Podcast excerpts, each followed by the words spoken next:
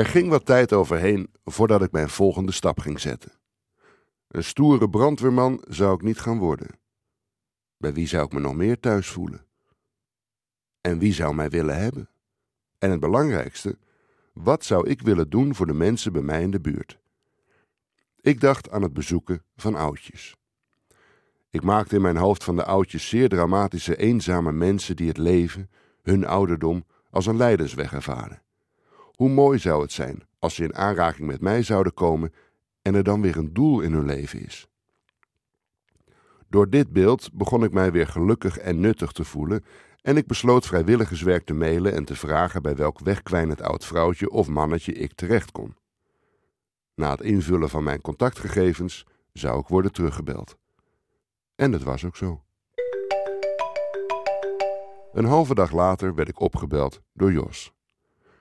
Jos is de coördinator van de vrijwilligers bij mij in de stad en hij nodigde mij uit voor een intakegesprek. We maakten een afspraak. Nu al kreeg ik het gevoel dat ik iets nuttigs en humaan voor de buurt te hebben gedaan. Mocht ik nu ineens een grote filmrol krijgen en dus geen tijd meer zou hebben om mij belangeloos in te zetten voor de oudjes om mij heen, dan zou ik toch een bevredigend gevoel eraan overhouden. Ik had immers initiatief getoond. Maar de grote filmrol blijft tot nu toe uit, dus ik had zeeën van tijd om naar het intakegesprek te gaan. Het intakegesprek vond plaats in een mooi monumentaal pand in het centrum van de stad. Ik kon de gedachte niet wegdrukken dat ik dit pand voor een stichting te groot en te rijk vond ogen.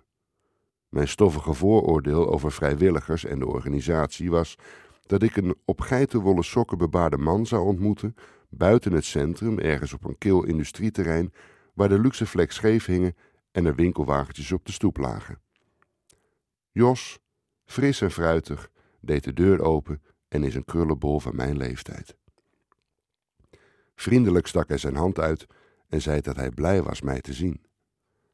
De koffie was lekker, maar wel uit plastic bekertjes. Het enige vooroordeel dat in stand bleef en werd bevestigd. We gingen zitten en het intakegesprek zou ongeveer een uur duren. Overdreven lang, dacht ik vooraf. Ik zou wel binnen een kwartier buiten staan met een paar adressen in mijn jaszak. Jos begon te vertellen wat het werk allemaal in kan houden en hij stelde mij vragen over hoe ik het voor ogen had. Wilde ik met hulpbehoevende mensen in contact komen? Of met meisjes die slachtoffer zijn geweest van loverboys of juist een ex-verslaafde? Alles was mogelijk. Ik wil graag bij oudjes op bezoek gaan en ik zou af en toe wel in zo'n busje willen rijden om ze te halen en te brengen. We raakten in gesprek en het klikte. Jos vertelt mij dat hij een goede baan heeft gehad met veel personeel onder zich, maar dat hij bezweek door de abnormale werkdruk. Het vorstelijk salaris heeft hem er niet van weerhouden om nu te gaan doen wat hij echt wilde. Niet werken om een beter en hoger financieel rendement te halen, maar zonder winstoogmerk met mensen omgaan en hulp te bieden waar nodig. Je wordt daar zelf ook een beter mens van.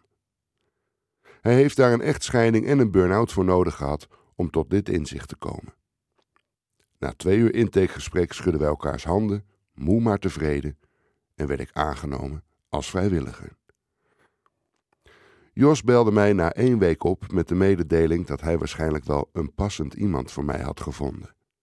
Een passend iemand. Ik kon niet wachten om contact op te nemen met deze 87 jaar jonge vrouw.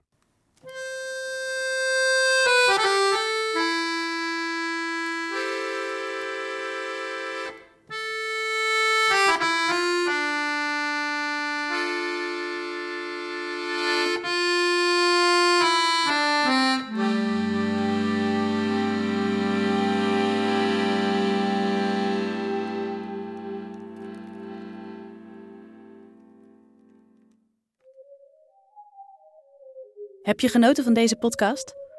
Luister dan ook eens naar Het Verloren Hoofd, waarin wij, Nienke Zoetbrood en Matthijs de Groot, op zoek gaan naar een verloren hoofd van een Indonesische vrijheidsstrijder.